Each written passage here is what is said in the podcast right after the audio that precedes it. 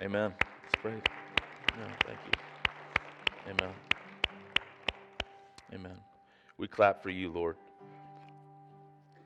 Um, you alone are worthy of our praise, and we thank you that our hope is not just in a thing or just in an event, but that our hope is a person, and our hope is you, and our hope has already went through death and has already come out the other side and lives forever. And that's you, Jesus. Father, I pray that you just help us to trust you this morning. Pray that we would live lives that are filled with hope and encouragement um, in the midst of difficulty. Jesus, fix our eyes upon you. Pray that this morning we'd be able to surrender control and that we'd be able to trust. And Lord, you, as Lord of our hearts and the one that holds our very breath in your hand, you know all the different ways that either control is happening or trust is happening in every heart here this morning. And the places where the control needs to be surrendered and the trust needs to happen. And so, Father, I just pray that you would be, be Lord over it this morning. That each one of us would be able to leave here this morning, Lord, with less control and more trust. we love you. We thank you for today. In Jesus' name, amen. Good morning. You can have a seat. Good to see you. Happy New Year 2021. Here we are. We thought it would never come, but we made it. We'll see what the upcoming year has. If you have your Bibles, please grab them. Go to 1 Samuel chapter 18. Uh, we're going to be a little bit all over the place this morning. As Brad mentioned, uh, as he was doing the announcements, this week we will begin the Bible reading plan, just one chapter a week this year. We would like you to read it uh, every day, at least five days a week, and then ask these little questions that are on the back side each day. I would really encourage you. The difference between Bible reading and Bible study is simply having a pen and paper in hand. Okay? Sounds pretty simple, but it, it, it makes a huge difference. Doesn't have to be a fancy journal with a nice little design on the outside or a nice leather cover, like just an old notebook that you can get for like 10 cents at Dollar General. Get one. And as you read, just begin to ask these questions. There's one question for each day. Um, they're just some general observation, interpretation, application questions. And as you begin to ask those questions, you'll begin to learn to ask more questions of the text. And as you do that, um, it'll kind of unfold to you. But we'll begin reading Genesis 1 this week, and then I'll be preaching on that the following week as we go as we go through that. Um, 1 Samuel chapter 18, I, we have this kind of in between week here as we're finishing up the old reading plan and starting this one, where I just uh, wanted to share some things that have, that have been on my heart. Um, obviously, the things that are on my heart uh, are not inspired in the same way that God's word is inspired. Um, However, I do feel like there's some things that I do see in the scriptures, and I just feel like it's something that uh, uh, we need to talk a little bit, bit about this morning. But let me just read out of 1 Samuel uh, chapter 18. I'm going to read verses 6 through 30, so 6 through the end of the chapter there, and just listen um, as I read, and then we'll get into it.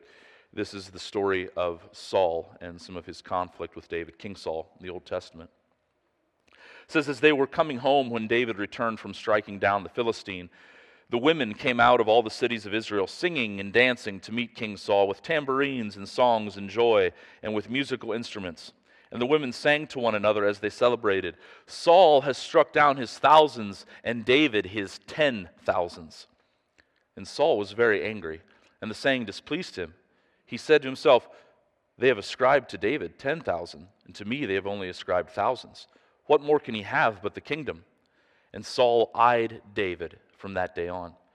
The next day, a harmful spirit from God rushed upon Saul, and he raved within his house while David was playing the lyre, as he did day by day. Saul had his spear in his hand, and Saul hurled the spear, for he thought, I will pin David to the wall. But David evaded him twice. Saul was afraid of David because the Lord was with him, but he had departed from Saul.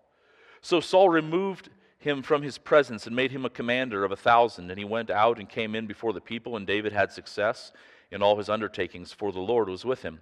And when Saul saw that he had great success, he stood in fearful awe of him. But all Israel and Judah loved David, for he went out and came in before them. Then Saul said to David, Here is my elder daughter, daughter Merab. I will give her to you for a wife. Only be valiant for me and fight the Lord's battles. For Saul thought, Let not my hand be against him, but let the hand of the Philistines be against him. And David said to Saul, Who am I and who are my relatives, my father's clan in Israel, that I should be a son in law to the king? But at the time when Merab, Saul's daughter, should have been given to David, she was given to Adriel, the Meholathite, for a wife. Now Saul's daughter, Michal, loved David and they told Saul, and the thing pleased him. Saul thought, Let me give her to him, that she may be a snare for him, and that the hand of the Philistines may be against him. Therefore Saul said to David a second time, You shall now be my son in law. And Saul commanded his servants, Speak to David in private, and say, Behold, the king has delight in you, and all his servants love you. Now then, become the king's son in law. And Saul's servants spoke these, those words to the ears of David.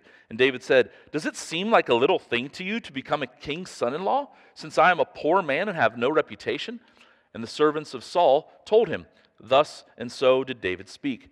And Saul said, Thus you shall say to David, The king desires no bride price except a hundred foreskins of the Philistines, that he may be avenged of the king's enemies.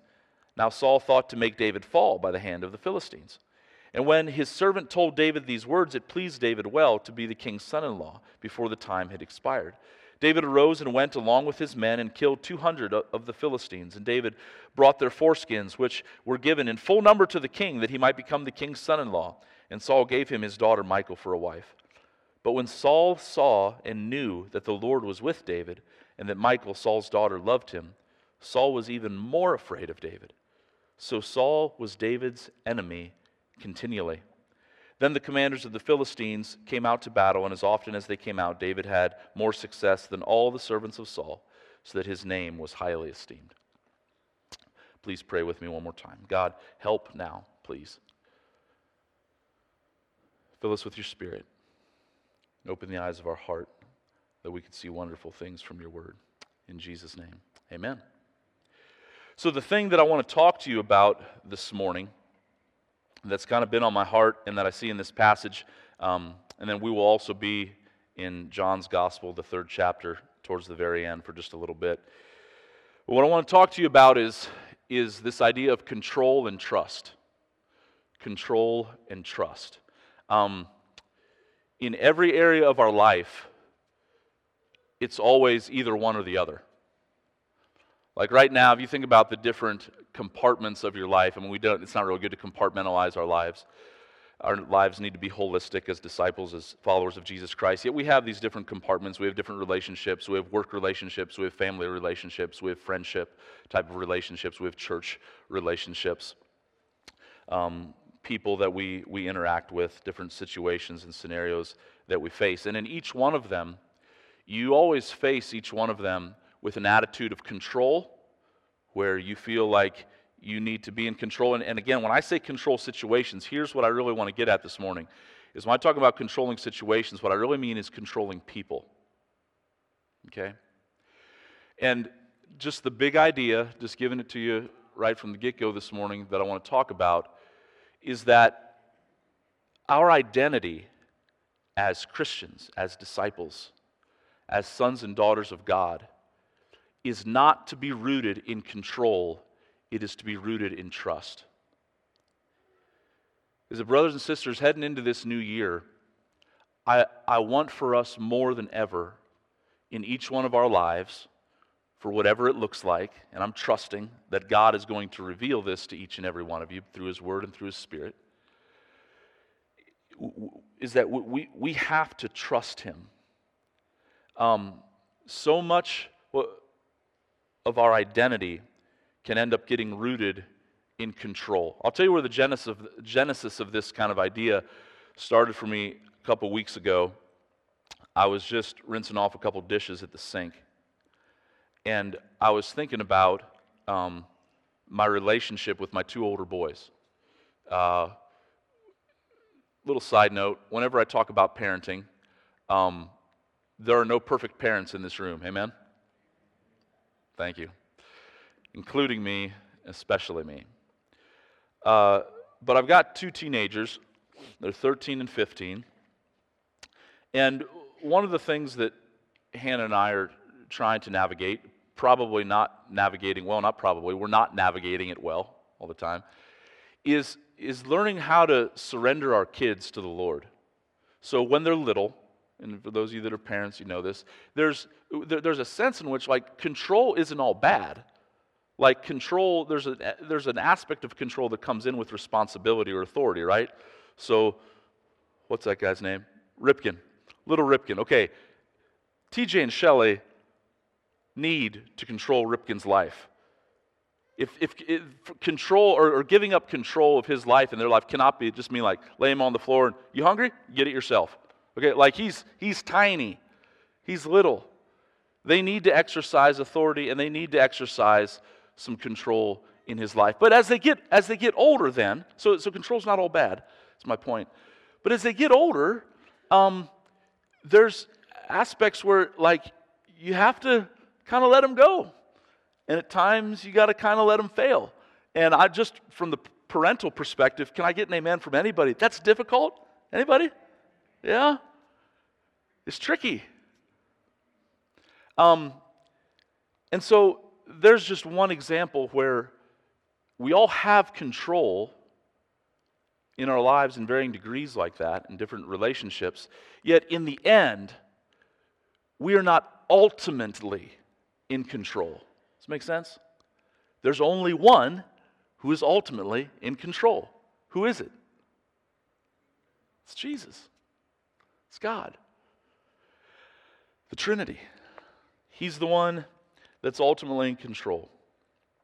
And, uh, and what happens over time, you know, going back to that example of being a parent, is when they're young, a lot of your, because you have to control their lives more, a lot of your identity can become what you control. So being a parent can become part of your identity, right?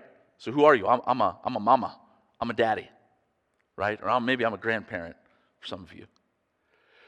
And that's not, that's not bad, but that can't be your primary identity. Because if that's your primary identity, like we're experiencing with our boys, as they get older, we have to kind of surrender control. And if I've got my identity wrapped up in controlling their life, do you know what that does to me? It messes with my identity, it messes with, with who I am. It makes me feel insecure, and now I'm not so sure about things. Are you following me? Making sense?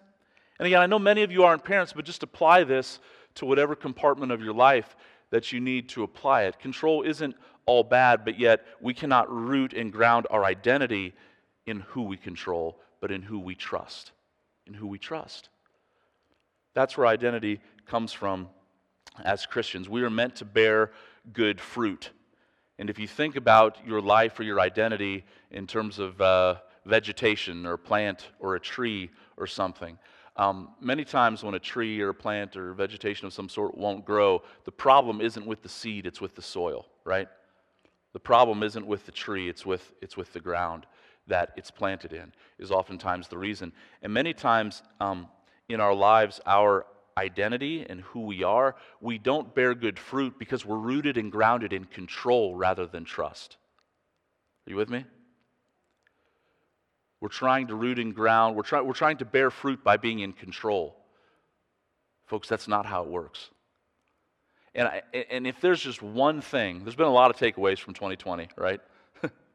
We're trying to anyway, trying to get some takeaways from all this craziness. But if there's one thing that I think we could agree on that I'm not going to have to argue long for is that one of the things that 2020 has taught us is that we're not in control, right? We're not in control. So if you're trying to root your identity, though, in what you can control, I'm just telling you that's not going to end well. It's not going to end well. Your identity is not in who you control or in what you control, but, but in who you trust. And so I just want to look at a couple places this morning where you see the sad downward spiral of a man who refused absolutely refused to surrender control. His name was King Saul. And uh, there's just a couple of marks of a controlling spirit or a controlling attitude or a controlling life that I want to talk about this morning from Saul's life here in 1 Samuel.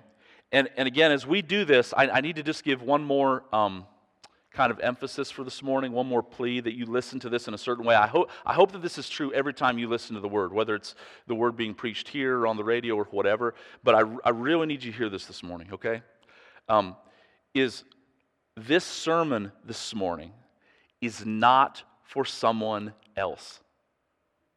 Are you with me? How many times have you heard somebody, man, the boy's just bringing it and he's preaching? You know, you're listening to Tony Evans or John Piper or whoever your guy is, you know, on the radio, like, so and so really needs to hear this. Boy, my wife really needs to hear this. My husband, he really needs to hear this. My kids, my mom, my dad, my coworker, my boss, he really needs to hear this. That's not what this is this morning. Are you with me? Yes? This is for you. It's the only way this works. This is for you, and I promise you, folks, I promise you, this is for me. This is for me. And so, as I'm preaching it this morning, uh, I'm very much preaching it to myself. So, at least five, there, there, there's more than this, but I've tried to kind of boil them down. Five marks of, of a controlling spirit. And again, we don't want this, okay? This is not what we want to emulate. But first of all, in Saul's life, excuse me, and it's kind of ironic, but there, there will be this fear.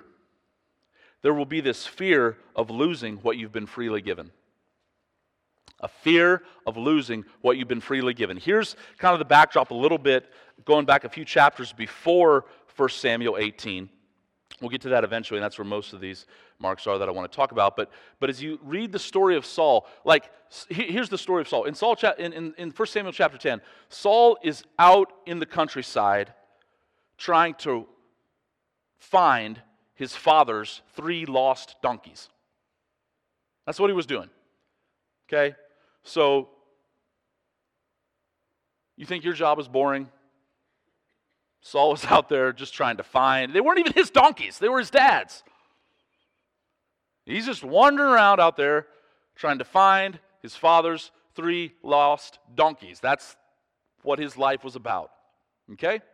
And out of nowhere, he doesn't, I mean, it wasn't out of nowhere. God knew what he was doing. But Saul bumps into Samuel, the prophet, the mediator at that time in Israel. And Samuel meets Saul as he's looking for the lost donkeys, and Samuel anoints him as king. Now imagine this. You're just out there, you know, looking for your dad's donkeys. Hey, you seen any donkeys? No, I haven't seen any donkeys. Okay, well, all right. Hey, you seen any? No, I haven't seen any donkeys. And all of a sudden, this other guy meets you. Hey, have you seen the donkeys? No, no, no. Samuel says, forget about the donkeys. You're going to be king. Saul said, uh? That's the way it happens. And Samuel anoints him, and then in chapter 10, verse 8, as they turn to go, um, Samuel gives him some instructions to meet him in seven days. And he's going to offer some sacrifices and kind of unite, unite the country. And in Samuel chapter 10, verse 8, um, it says that uh, as, the, as he turned to go, that God gave him a new heart. Gave him a new heart. Um, and so Saul has been anointed king. He's been given a new heart. The Spirit of God rushes upon him and he prophesies supernaturally. All this was totally of grace, it had been freely given. He did nothing to earn it. It was totally from the sovereign hand of God out of nowhere. Okay? But Saul's whole life is going to be marked by trying to control this kingship and this authority and this privilege that he had been freely given. And so, Saul then, as we kind of progress on here very quickly in chapter 13. Um, again, he was to meet Samuel uh, seven days later, and Samuel was going to offer some burnt sacrifices. But in 1 Samuel uh, chapter 13, um, they're waiting, and it's been seven days. And in 1 Samuel chapter 13, verses, verse 8, he says, But he waited seven days in the time appointed by Samuel, but Samuel did not come to Gilgal, and the people were scattering from him. So now, people were following Saul over the last week since he'd been anointed. Okay, Samuel had made this known, and they're beginning to follow him, but now they're beginning to scatter. And so Saul is afraid that he's going to lose what he'd been freely given. Okay, because Samuel told him to wait seven days until he came. And so verse 9 says So Saul said, because the people were beginning to scatter, Saul said, Bring the burnt offering here to me and the peace offerings. And so he offered the burnt offering. This is a big, big, big, big, big no no. If you're not a priest, if you're not called to be a mediator, you do not offer sacrifices to God and be that mediator. Saul tried to be something that he wasn't in order to maintain control of something that he'd been freely given. Folks, this will preach right here. Your salvation, let's start there, that you've been freely given, all of grace, all of the sovereign hand of God. You have been given this grace, you have been given this salvation to rejoice in it, to enjoy it. And as you enjoy it, as you satisfy yourself in it, you will make much of Jesus. And you're called to serve Him and to tell other people about Him. But so many times, even in regards to our salvation, there's nothing you could do to earn it, but you sure think there's something you need to do to keep it. And so we become busy trying to just not mess up and busy trying to just, you know, obey all the rules and don't drink, smoke, or chew or run with girls that do and, you know, whatever that looks like in your life. But if it had been freely, if it's been freely given to you and you couldn't do anything to earn it, then you can't do anything to keep it. But the same way with relationships or anything that you've been given. My boys, so going back to the parenting thing, my boys are a gracious gift of God to me and Hannah. Love them. My job is to steward them well, but they are a gift from God to me, and I ultimately don't own them or can control them, right? They belong to God. I'm just to steward it. But Paul, but Saul here Rather, he, he tries to be something that he's not, namely a priest or mediator, in order to keep the people from scattering. And Samuel shows up and he rebukes them and he says, Look, man, this is not, this is not a good deal. Um, uh, but Saul doesn't really show any signs of repentance and continues to go on. Then in 1 Samuel chapter 15, um, you have another incident where uh, Saul is still king, even though he'd messed up back in 13 and he's commanded by God to destroy these people, the Amalekites, who are extremely wicked throughout history. And even when God brought the nation of Israel out of Egypt, the Amalekites were very wicked people, and they've always caused God's people a lot of trouble. And their sin had become complete. And so the righteous, Almighty God said, It's now time for judgment. And so God commands Saul to go in and to kill the Amalekites, every one of them men, women, children, young and old, even the king, even the sheep, all their livestock, all the oxen, etc. And, uh, and so this is the command that Saul is given. But in chapter 15, Saul goes in and he defeats them. There's victory, but it's a partial obedience. He doesn't fully obey what God, God commands, and um, he doesn't kill all the sheep. They keep some of the plunder.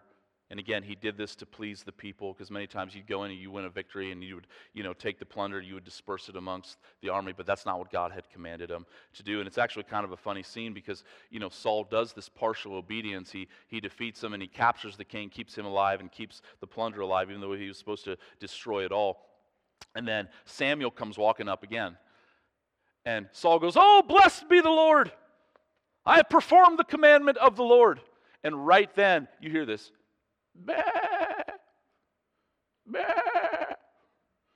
He'd been commanded to destroy all the sheep, all the plunder, all the livestock. And so Samuel, you know, as, as Saul said, Oh, I've, I've fulfilled the commandment. Samuel goes, Oh, yeah? What's this bleating of the sheep in my ears? What's this sheep that I hear? And so Saul had not done all that he'd been commanded to do. Now, when those two incidences in chapter 13 and verse 15, here's what you have. In chapter 13, you have Saul, um, you have Saul doing something that he was not supposed to do. And in chapter 15, you have him not doing something that he was supposed to do. And these are the two different ways that we sin in our lives. And the reason that we sin almost always is because we're trying to maintain control of something that we were not meant to control. Those are the sins of omission and the sins of commission. The sins of commission is us doing what we should not do. That was Saul offering the sacrifice. The sin of omission is that we do not do the right thing that we're supposed to do. Right? And whenever we do this, many times it's because we're trying to exercise control. And here's what it comes down to, guys. I know I'm taking a long time on this first point, but I want us to get it. Um, is that it comes down to we have a fear of losing something that we've been freely given. To just say that another way, I'd say it like this You don't understand grace. You don't understand grace.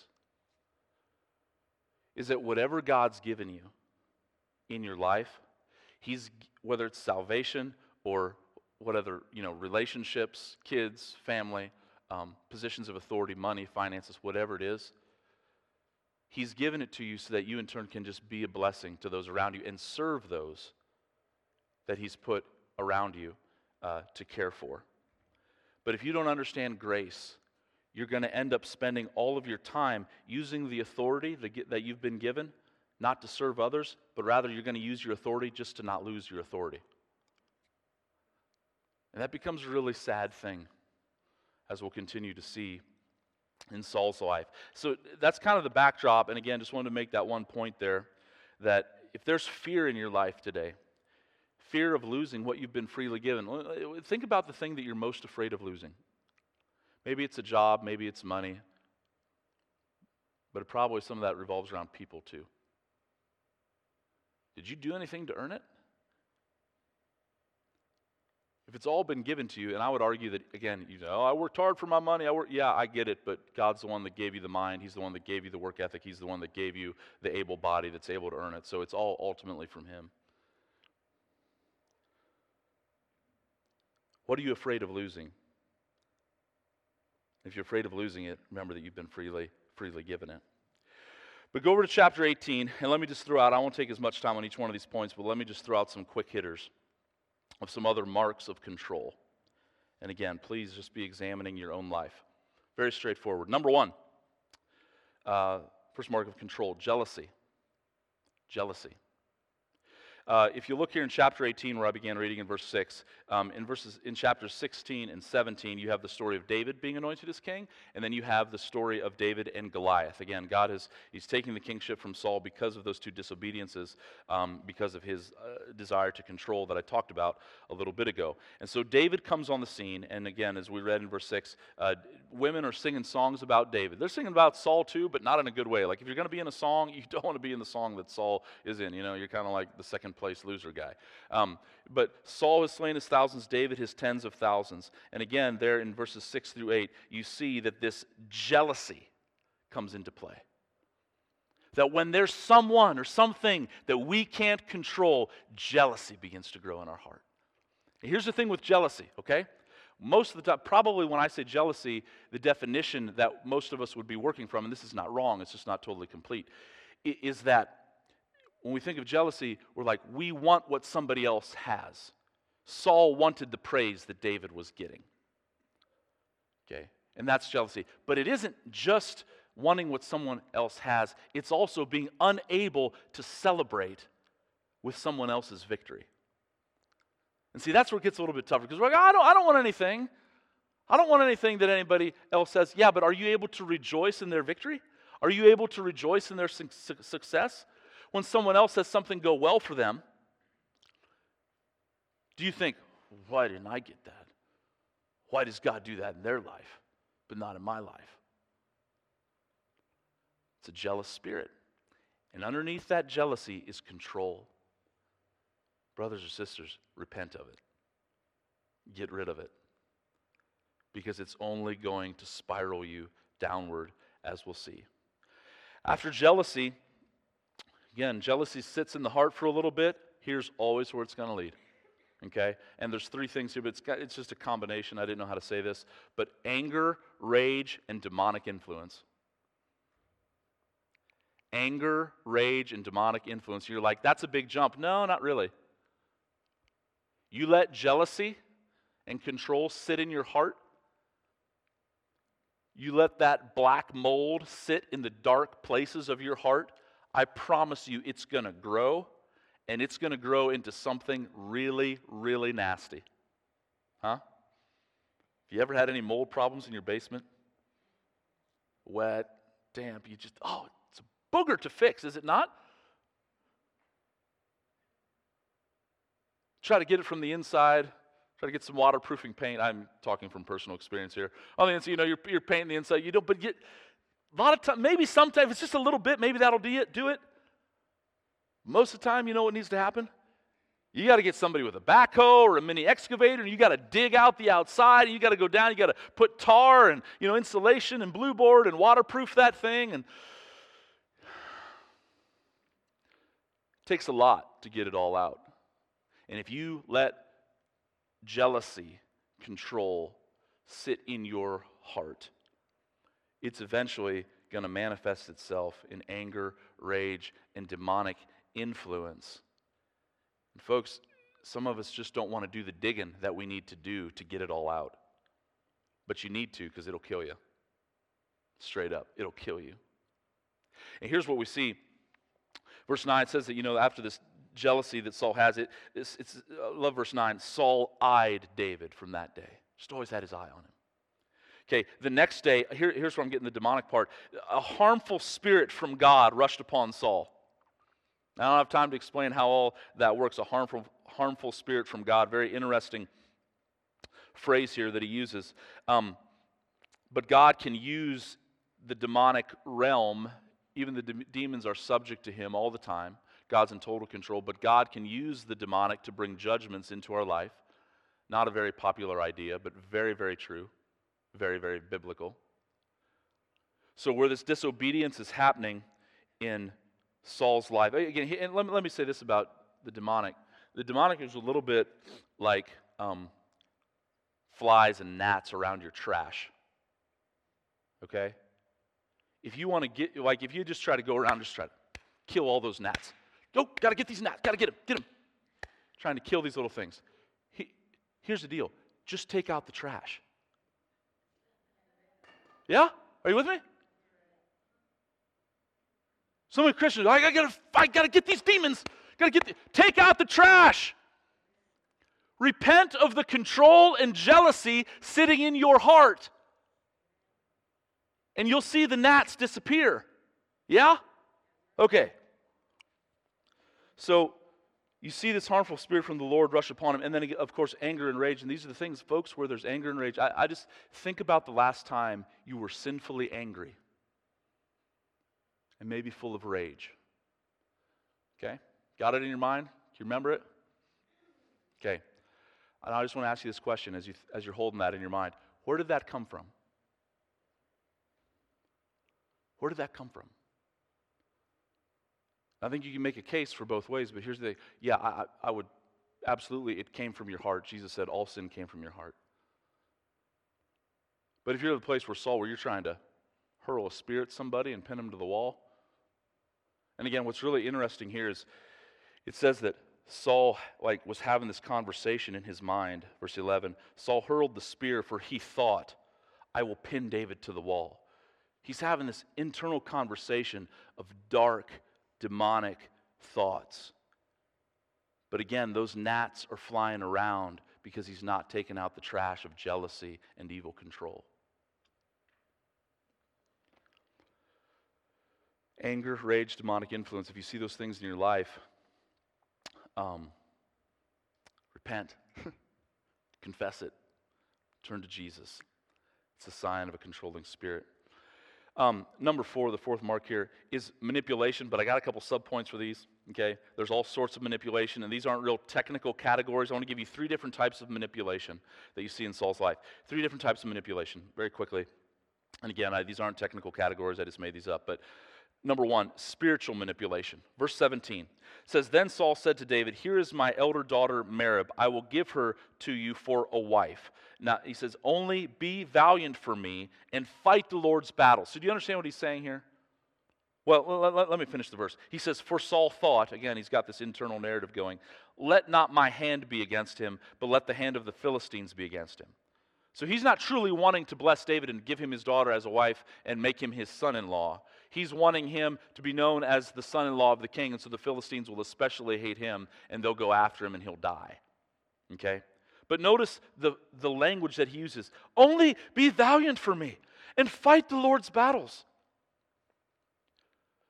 We could sit on this a long time, folks, and it fills me with fear and trembling as a pastor for my own life but it should for each one of you as well, is when you begin to talk about manipulation, I, I almost want to say at times there's no place that manipulation happens more than within the church, an unhealthy church. I don't want this for us. I don't want it in my life. I don't want it in your life. I don't want it in the life of our church. You see what why I say spiritual manipulation? Saul's using spiritual language. Fight the Lord's battles, brother. He's, he's given good lip service to him. But that's not his motive. His motive is he wants him dead. Secondly, relational manipulation. Verse 21. So Saul has another daughter than Michal that loves him. And Saul thought, Let me give her to him, that she may be a snare for him, and that the hand of the Philistines may be against him. Therefore, Saul said to David a second time, You shall become my son in law. Relational manipulation, he's willing to use his daughter to try to control somebody that he can't control.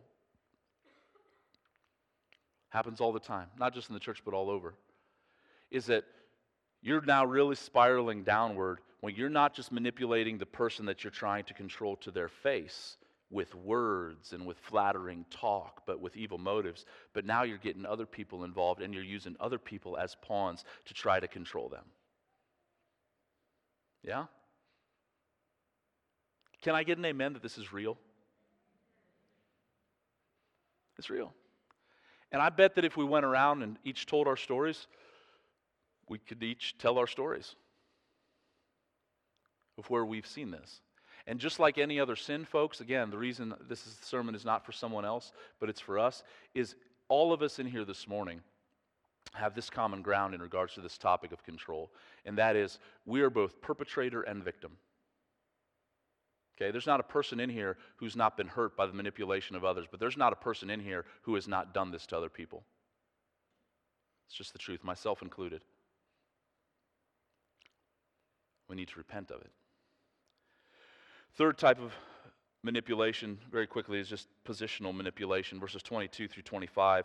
Saul, notice here, eh, verse 22, and Saul commanded his servants. He's the king. When you're the king, people just do what they t- do what you tell them to do.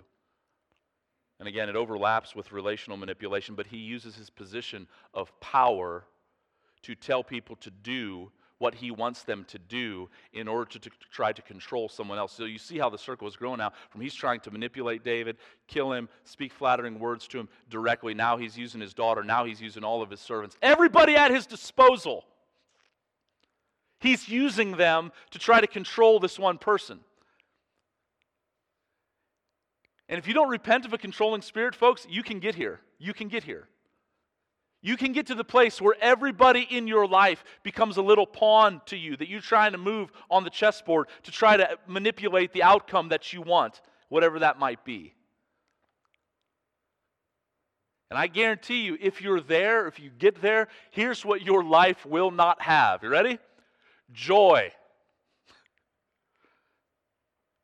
There's no such thing as a happy manipulator. Manipulators act happy, they act joyful, but be sure of this there is no joy in their life. Because we were not made to control, we were made to trust. Okay, so those three types of manipulation spiritual, relational, positional. And then lastly, and this is just kind of a catch all, the last mark of a controlling spirit is just a complete enslavement to fear. Again, the, the kind of the first mark that I said was, was just this fear of losing what we've been freely given. But also here, if you look, look at these, look at verse 12, 15, and 29. Verse 12, 15, and 29 of chapter 18. Verse 12. So Saul was afraid of David. Okay? Verse 15.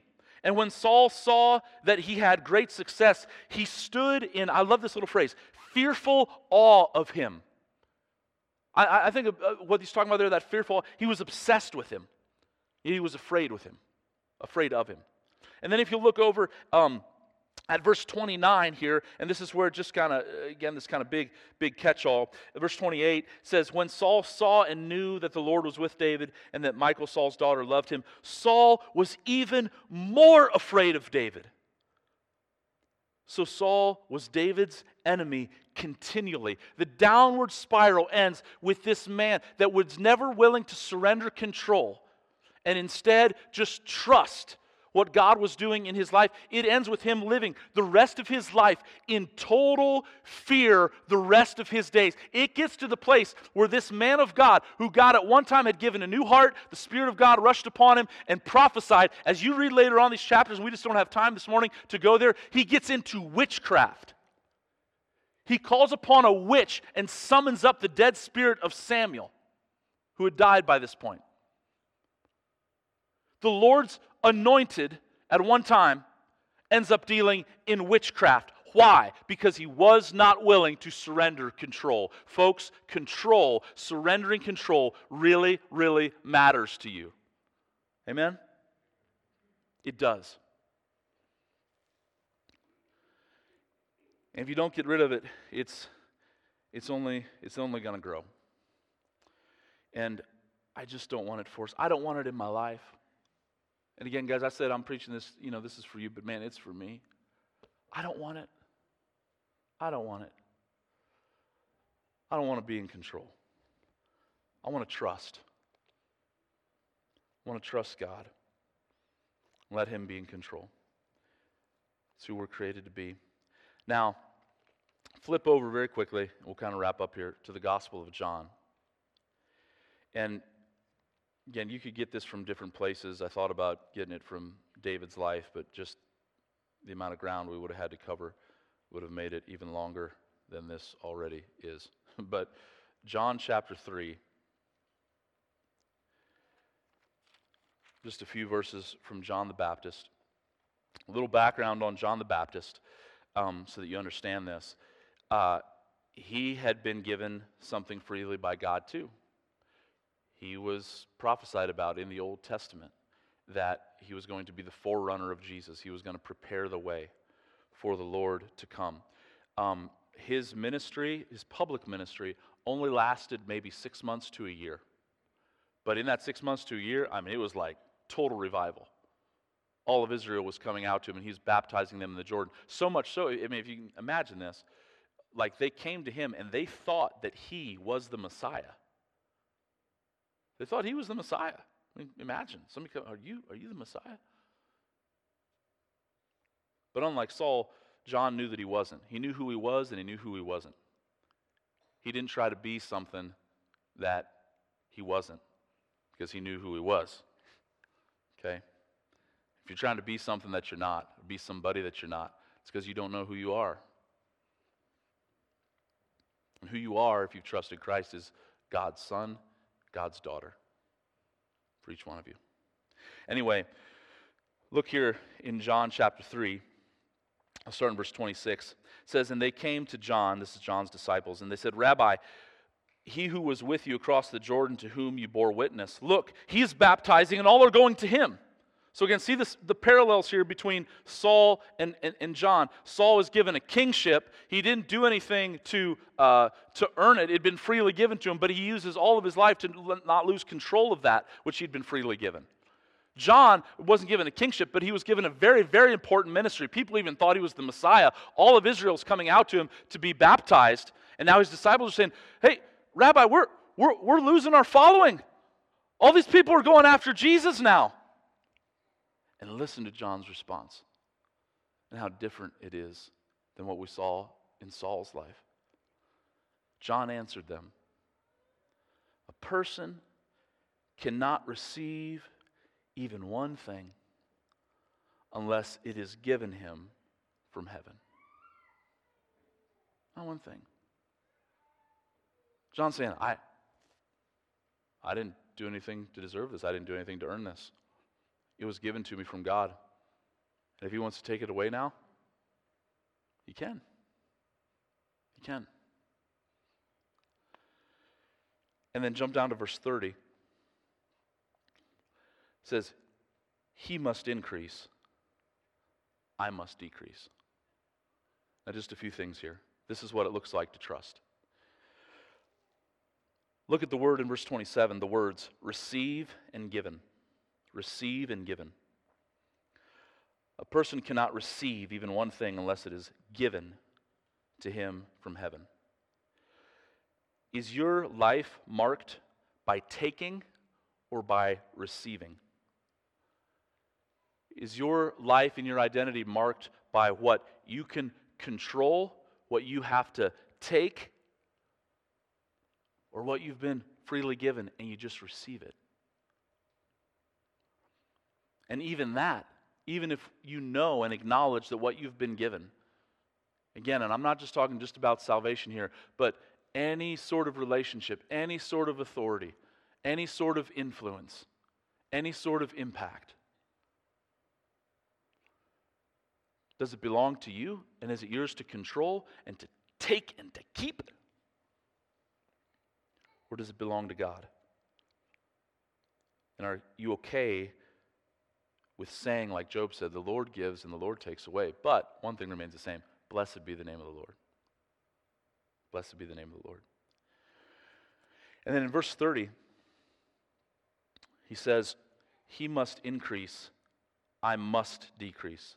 Everybody say must. Must. Not like the must I was talking about earlier in the basement. Not that must. But must, have to, have to. Got to. These two things go together. How many of you want Jesus to increase in your life and in the life of those you love in 2021? Yeah? I believe you. We do. We want that. We want that. But, guys, if he must increase, then we must decrease. Amen? Faith without works is dead. And so many of us this morning, like even right now, we might raise our hand in faith. Again, that, that, that's good. I believe that. But that's not what's going to allow it to happen. What's going to allow it to happen is that if you want to see an increase in your life, an increase of Jesus, an increase in the lives of those you love, if He's going to increase, then you've got to decrease. And I just ask you this morning, and again, this is all I have to say. Worship team, you can come up and we'll wrap up. But what does that look like? Again, this sermon isn't for somebody else, it's for you. What does that look like for you as we close today?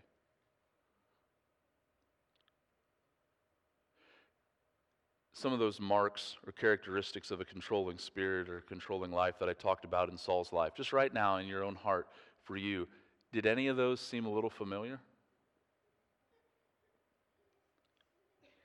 Were any of those kind of ringing a bell? If they did, that's okay. Acknowledge it. It's the first step in repentance and living a new life in Christ is acknowledging that some things aren't right.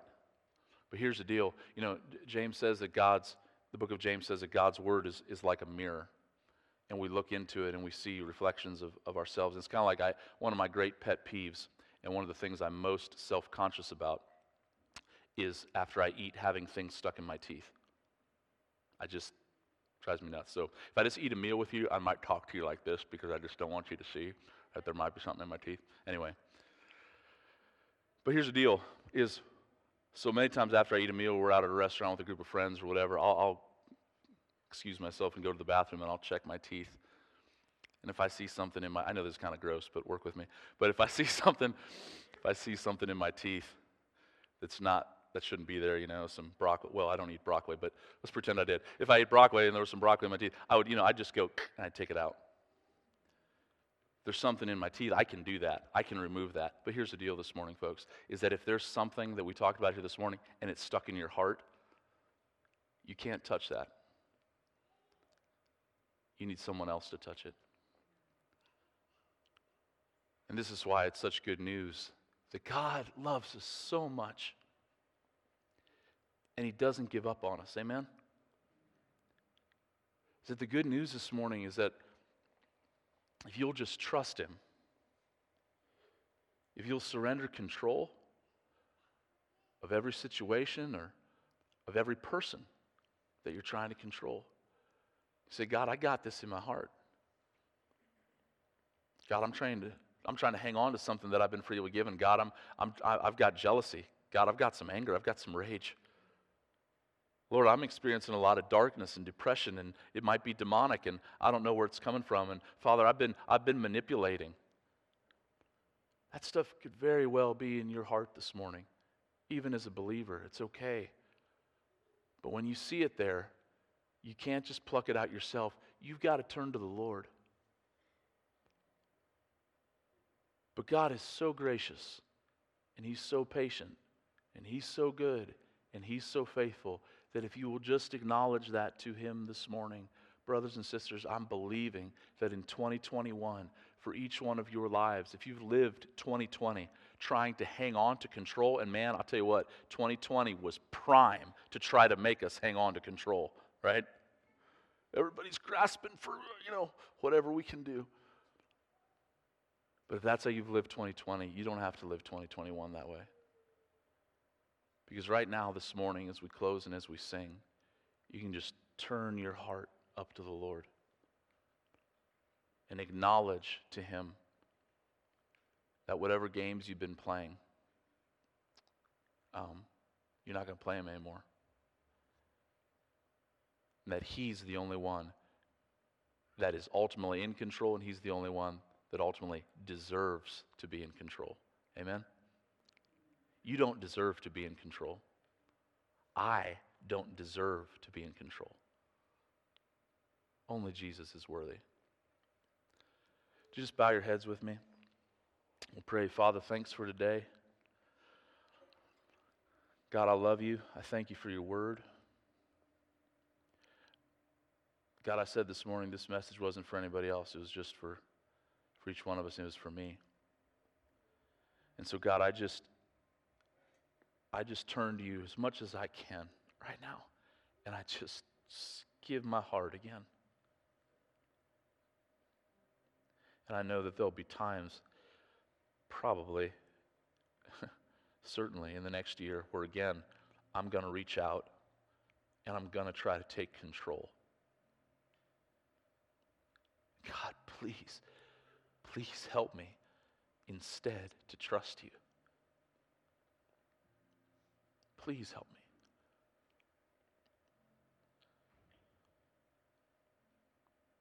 Thank you for being such a good Savior. Thank you for your patience. Thank you for your kindness. We thank you for your intimate knowledge of our lives and our hearts, our thoughts.